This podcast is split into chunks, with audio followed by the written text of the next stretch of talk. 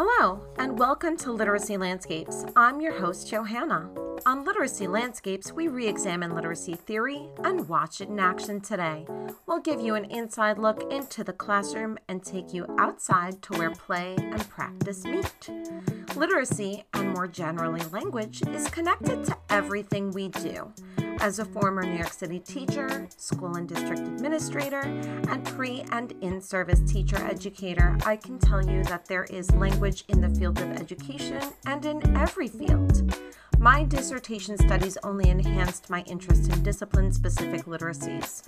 I'm interested in unpacking the domain-specific terminology and in understanding the language of art, music, creativity, and the writing process. This is my first episode since coming down with a serious case of laryngitis. I'm on the mend, but as you will hear, my voice isn't completely back yet, and I appreciate your support and patience. But I'm really excited about this episode and have some really exciting future episodes lined up too. So have you ever had an idea for a children's book but didn't know where to start? Or writing in general? Stay tuned for some insightful and actionable tips and inspiration that'll get you started on your writing journey. Welcome, Kimberly Marcus. It is such a pleasure and an honor. I am so excited to have you on. You are my first guest since I lost my voice, and I'm bringing this podcast back. It's been a, a minute. Kimberly Marcus is an incredibly accomplished educator and a children's book author, and I can't wait to talk about your new book that's coming out, Frankenstein's Matzah. But before I do that, I'd love to, to turn it over to you. Uh, please feel, share, share a little bit about yourself. What would you like the audience to know about you?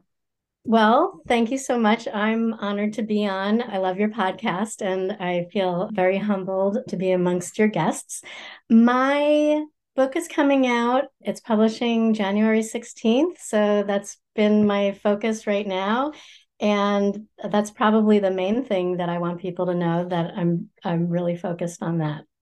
Great. Yeah. And we're going to talk about that book because I really, I read it more than once. I truly enjoyed it. I don't want any spoilers, so I'm not going to spoil it for the audience, but there are some great aspects about it that I really would love to unpack and talk about, because there are some really exciting aspects to it. But before I do that, I always ask my guests about a favorite children's book. And it can be tough for readers and writers like us, because I have like eight hundred favorite children's books, but I was always enamored with Shel Silverstein, like The Giving Tree. Is there a favorite children's book that you that you feel inspires you today?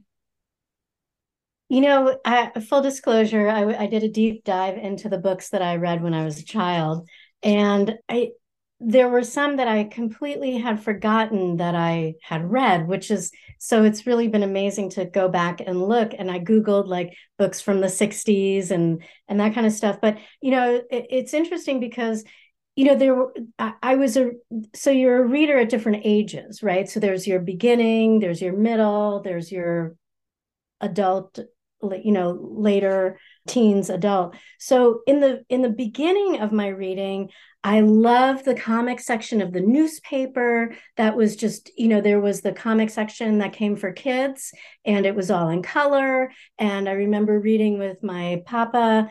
Um, he loved Hagar the Horrible, and we, you know, he would read me the comics. And so that was a very big part of my reading experience. I loved Peanuts and Archie's comics, of course, and Aesop's Fables.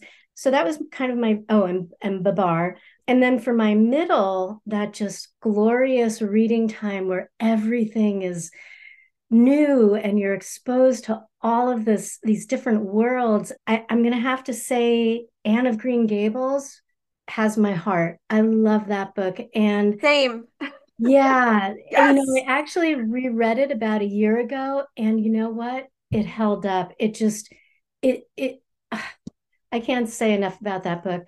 And you know, I love like Charlotte's Web, of course, Black Beauty, Island of the Blue Dolphins. I was also really, really, really into horses. I was a horseback rider. I loved animals for a very long time, wanted to be a veterinarian. So I was always reading nonfiction, and I was diagramming the bodies of the animals and labeling. And, you know, I was a weird little kid and I would bring my stuff into my teachers at school and I would say, like, this would be a really great project for the class to do. So, and then in my, you know, later teens, probably from fourteen on, maybe a little earlier, Nancy Drew, the Hardy Boys, loved all those mysteries, Secret Garden, of course, I mean. And then, you know, I moved into Ursula Le Guin, Madeleine L'Engle, and Stephen King, Judy Blume, of course, but Stephen King, who is like, I consider a comfort read because I've been reading him probably since I'm twelve. So it's literally my entire life of reading him. And, and I feel like he, in reading his work, has somehow modified my brain to just click in when I'm reading a book, and it's just like he's telling me a story. So I'm nodding my head because I feel like we have a lot in common. I also loved Anne of Green Gables and read also the Emily series from Ellen Montgomery. And yeah, Emily of New Moon. And I still have this dream of going to Prince Edward Island. I have never been, but like, I, I like, yes, I'm very much shaped by Anne of Green Gables and all of all all of those books. But it, it's funny because I've started a little hobby of mine where I create, there's a genre of journaling called junk journaling, where you use recycled materials and papers to create handmade journals. And I've been making them, it's at, literally, we didn't have this conversation before, but I've been making them out of Hardy Boys, Judy oh, Blume, wow. like as we're sitting here, and oh Nancy Drew. Wow. That's so, so cool. I know. So we definitely have a lot in common. I have to be honest. I didn't I didn't know that we had so much in terms of our, our literary tastes. Anne of Green Gables so much that when I was in college, I dyed my hair or auburn. Ah! Yeah. Let it. me tell you, it did not look good. So I ended up cutting my hair really short. But yeah, I mean, she really just, I I think, I think for me, it was, you know, that escape, like I wanted to escape my life. And mm-hmm. like her getting adopted, I was like, maybe my parents, my real parents will come and adopt me. Or, you know, I mean, we yeah. all, we all, the grass is always greener, right? Um, yeah. Just, and, and it, I don't know, there was just magic in that story for me, mm-hmm. you know, just a magical world. Yeah. Yeah. I love, I just, you know, that reading time in my life, and I'm sure other, you know, the, that kind of middle grade, it's, it's a magical reading time. It really is. It is. And one of my interviews was with a, um, a librarian who's been making waves, actually, was just featured in the New York Times, Michael Threates. Um, I feel like I knew him when. And he, you know, he made this really beautiful point about how books can be therapeutic. They can serve as a resource. They can serve so many purposes. And I agree with you. For me, I was a very shy little girl. And I happened to go to lots of different elementary schools. So I felt like I was always making new friends. Yeah, I went to four elementary schools. And I, that was a lot. I went to, wait, uh, one, two, three, four. I think I went to six. Whoa. So you get it. Like I always had to make new friends. Mm-hmm. The books were always there, right? Yeah. Yeah. You know. Yeah. I know. I just heard this, this term, like I always considered myself a bookworm, and mm-hmm. I just heard this term called a book dragon. That's, oh. where, that's where you have books and you hoard them. Okay. Yeah. I might be a book a bookworm and a book dragon, because I just have books, or, you know, I have so many books around me that I haven't read yet, but it's just comfort. I mean, I yes. just feel like I'm home when I'm around books. Same, same, same. Yeah, I have piles of books all around me right now as we, and they're not all like, now that I'm done with my doctorate, like I can do a little bit more leisure reading, right? So it's like all of these books that I've wanted to read for a long time. So yeah, I'm very excited to to get into some reading that I've wanted to do for a long time. And, and also excited that I get to interview people like you and read really awesome children's books. Thank you. So Thank you. yeah, I mean, I, I, it just, There are so many cool things about your book. And I don't want to give away too much of it because people are just going to have to go out and buy it. And I will link your, you know, your website and all of your socials in the show notes. But I would love to talk about your inspiration for writing this book. So walk us through Frankenstein's Matzah, your why, how you got there. And then I'll tell you, uh, and then and then I'll tell you about how much I love it. Okay, sounds thank good? You. That sounds great. So I actually went through a timeline of my thought processes about this book, but um, I'm Jewish, and I, w- I was raised with a strong Jewish identity, but not a school background in it. I was bat mitzvah. I was bat mitzvahed when I was an adult, a little before my son's bar mitzvah. And so I came to Judaism practice as an adult, really through my son.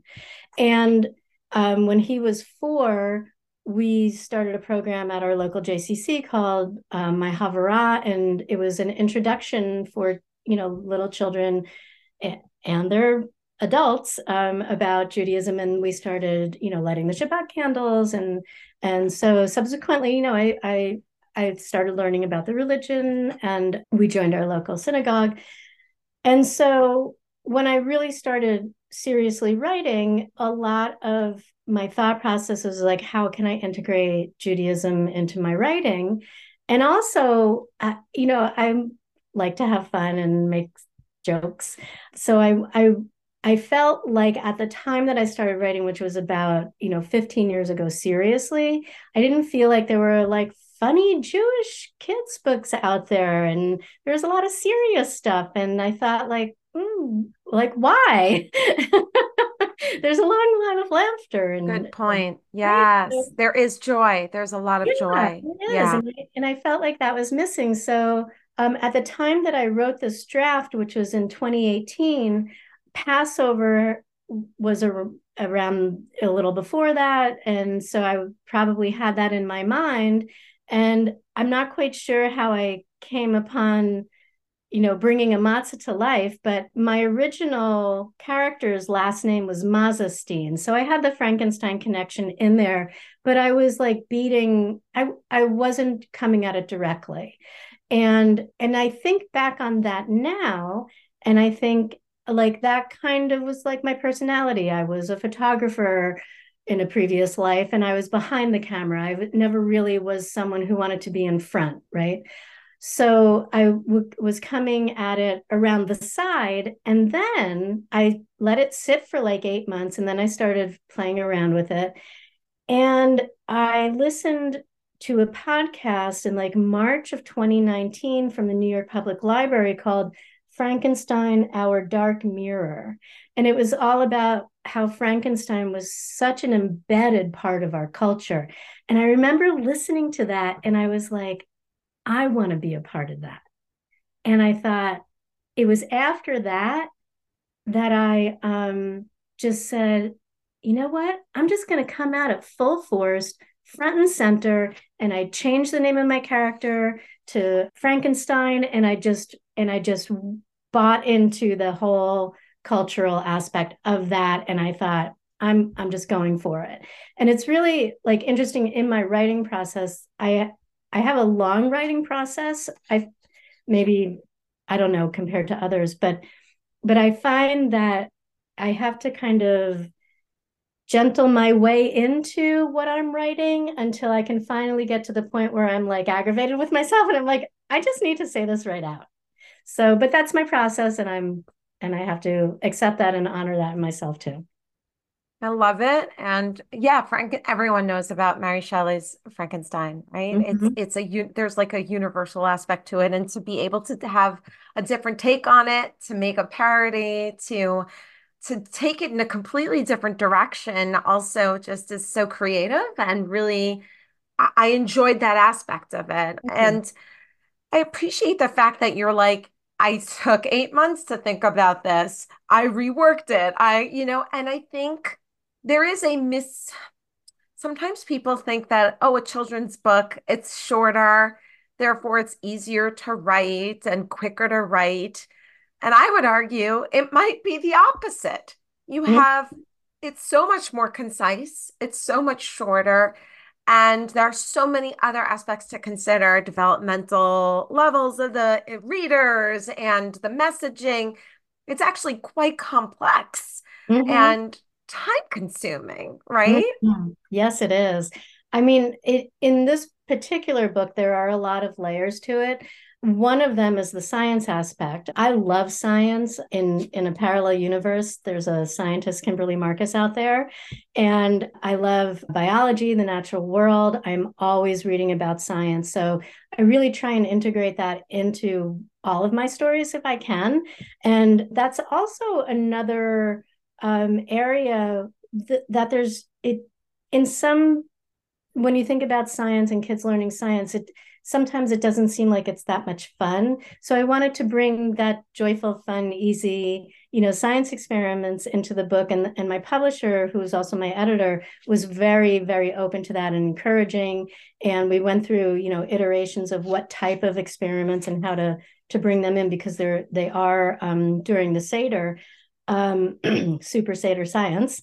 And yes. so So that that's one layer. And then also the other piece of that is when you're looking for looking at teachers possibly using the book in their classroom, even though it's not nonfiction, does it align with the curriculum standards? Right. right? So can my book fit in with a K to, K through three standard, which, which it can, you know, I looked at that. So, um, so yeah, there there's that one piece of it. There's the Jewish piece of it um, because it's set during Passover.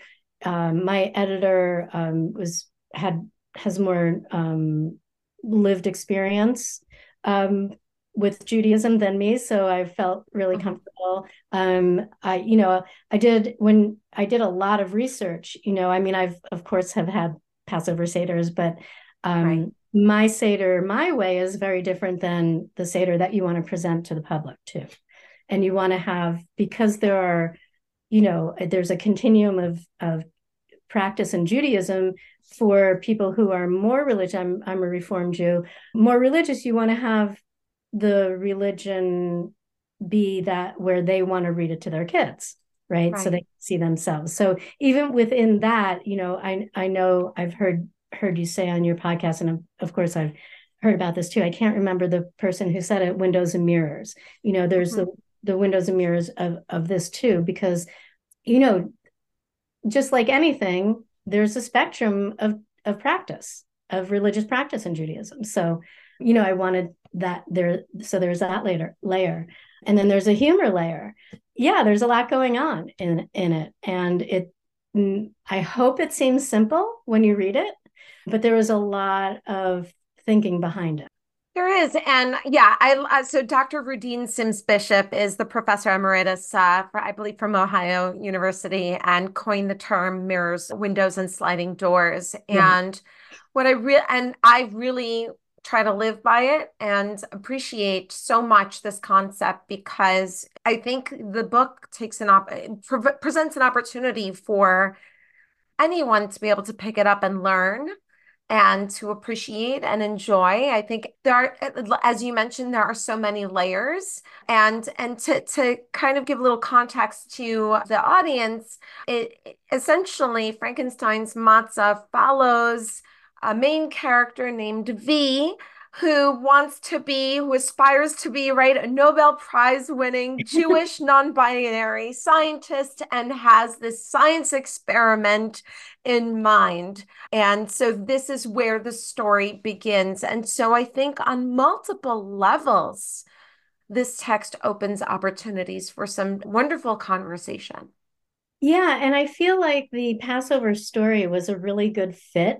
It melded very well, because at the point in the Seder, there's a point where there are the four questions, and V is thinking like, I have a lot of questions too. You know, Pharaoh wanted us, what we were slaves under Pharaoh. And can I, you know, can I own something that's alive? And there are all these ethical questions that V has to think about and, and figure out, you know, the answers to. I, so I felt like it aligned very well, and and it worked. And I and uh, yeah, and and V wants to win the science fair, so you know that's that's part of the the final spread. Yes, absolutely. So the four questions re- refers to ma- Manishtana.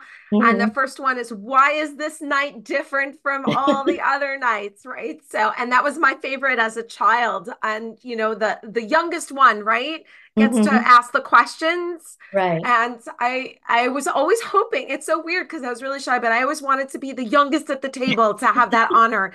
And I don't know why, it's so funny, but it, it was an honor, right, to be able right. to To, to recite the questions. But and um, I don't think this will be spoiling too much, but um, these experiments succeeds. And these one of these questions was, why is this experiment different than all the other experiments? Yes. So we had to figure out what was going on. And, and one of the little uh, Easter eggs in it is V failed um, one thousand eight hundred seventeen times and was successful on the one thousand eight hundred eighteenth time. So it's eighteen eighteen, double high. Yes. Oh, I didn't, my gosh, I didn't make that connection. Oh, you know. these, you see, these are the things that crack me up. So yes, that's so funny.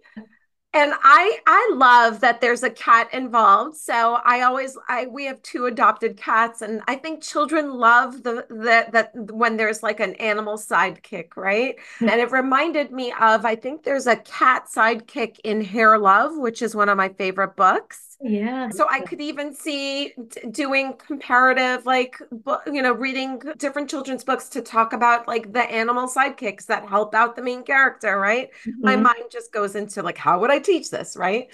And and Eggs the cat was a later addition after oh. um, I w- went through revisions with my editor, who was really quite incredible.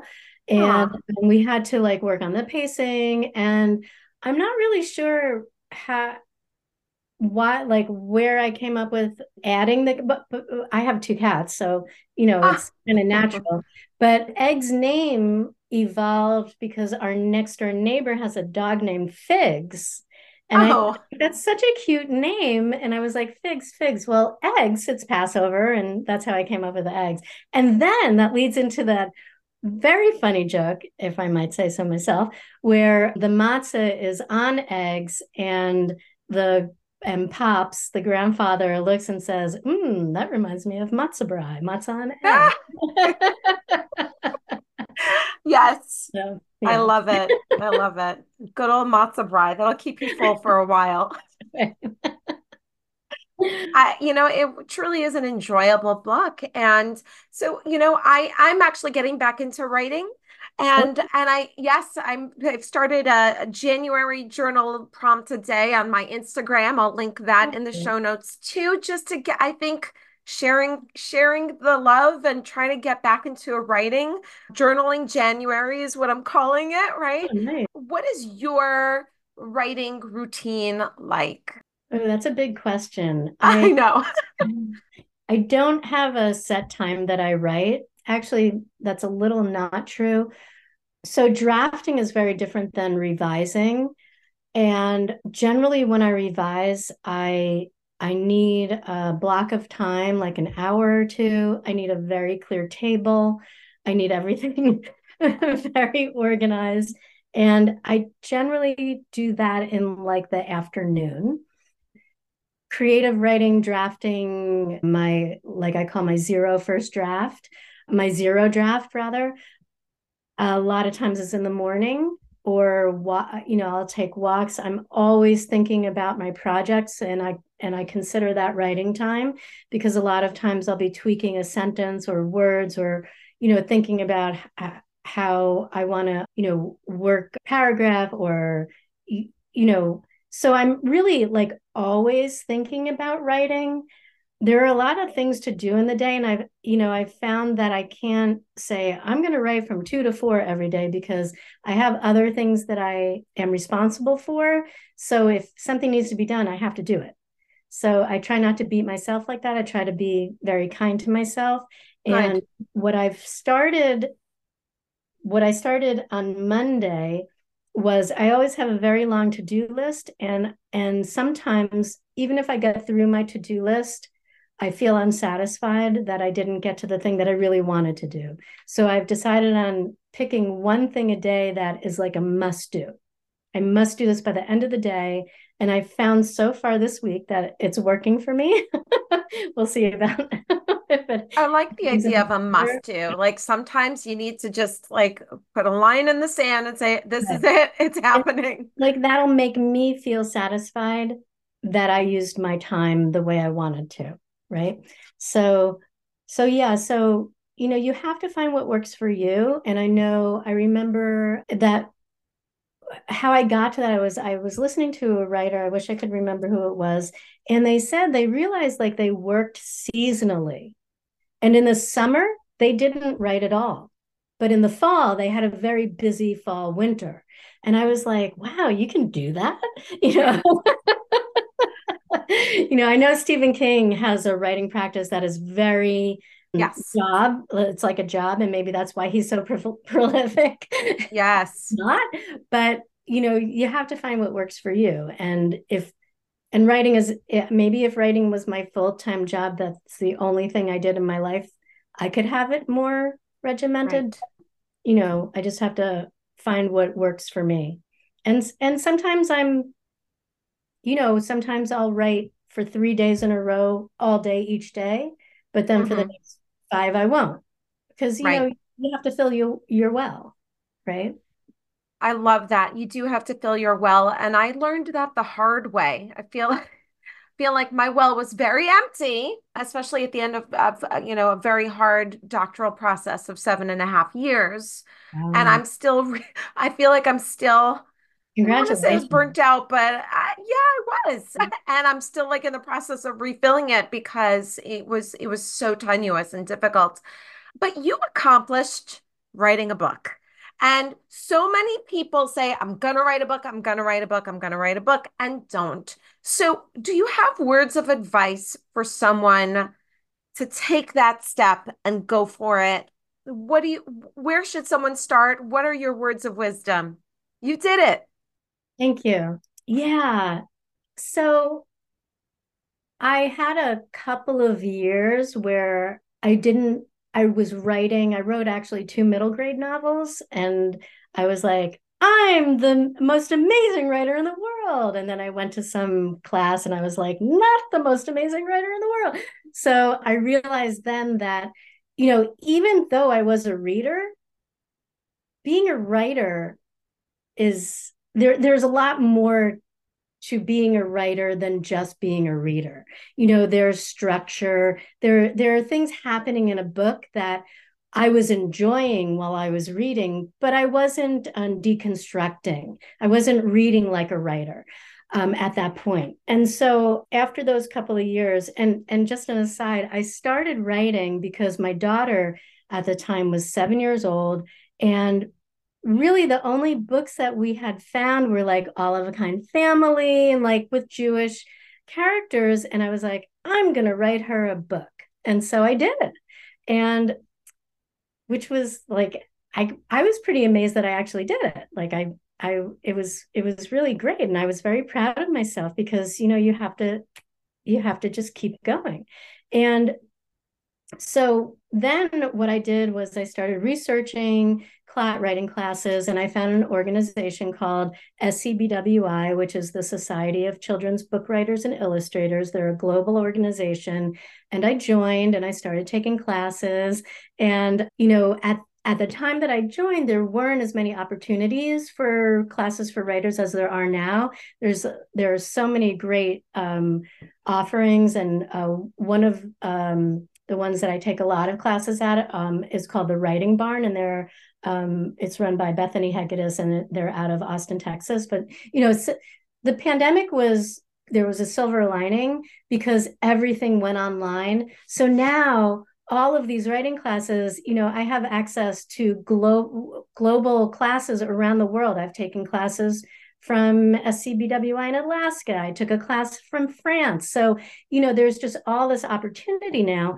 And I've been a member of the organization for over ten years. And now I'm the assistant regional advisor for S C B W I Westchester, our region. So I'm very involved. I think it's a great organization. It's really, I think, one of the only of its kind um, yep. for, for writers. I do find that for beginning writers, it's fantastic. And then when you get to a certain point, I mean, I actually, I, I just signed up for a class, how to plot mysteries, but there, there, I feel like it's it's a very strong organization for people who want who are beginning and aren't quite sure what to where to go. There's a lot of direction. So I and I think really the advice that I would give is just keep writing, keep going. The people that I've seen that have gotten their books published are people who haven't given up. You know what? Every day you start, that's the day you didn't quit. I and love that. Yeah. And I've, I've taken, you know, I've taken time off in my writing too. I took a year off because I just wasn't sure. I it wasn't feeling good. I wasn't in a good headspace. I just, and I was like, you know what? No one's forcing me to do this. I can take my time off. And, and I did, and I found my way back in through writing prompts, journaling, following my heart, you know, so it's, it's really the hardest thing to do, I think, I know for me, has been to guide myself in that way. It's just me. And at the end of the day, I have to be accountable to me. And how do I want to feel? And, you know, I've made myself feel bad at, in my life. And, you know, it, I'm at the point in my life now where I want to feel good. And keeping going is feeling good. Just keep going. Don't give up. Yeah. Yeah. Yeah, and I think you bring up a really good point. I, t- I took a year off after I defended, and now I'm back in looking at my data and ready to produce right. something that will hopefully be helpful for teachers. Mm-hmm. So, but I, I needed to take a little time off and regenerate my batteries, right? And, and now I'm ready to look at it. Also, sometimes taking a step away gives you more perspective, mm-hmm. a fresh set of eyes. Yeah. Yeah, I mean, that's what they say, you know, when you're writing a story, put it away for six months. You know, so many times I've done that and I've come back and I'm like, I wrote this? I don't even remember writing this. This came from yeah. me. So, and, and I just read this article about, it was about recuperating and recovery mm. time and how people don't take as much time as maybe they should. And like in England, they had, you know, back in the old days, they had these like recuperating, you know, like hotels and all this stuff about, you know, rest and, and you have to, you know, go to, like, as my daughter says, go to the sea.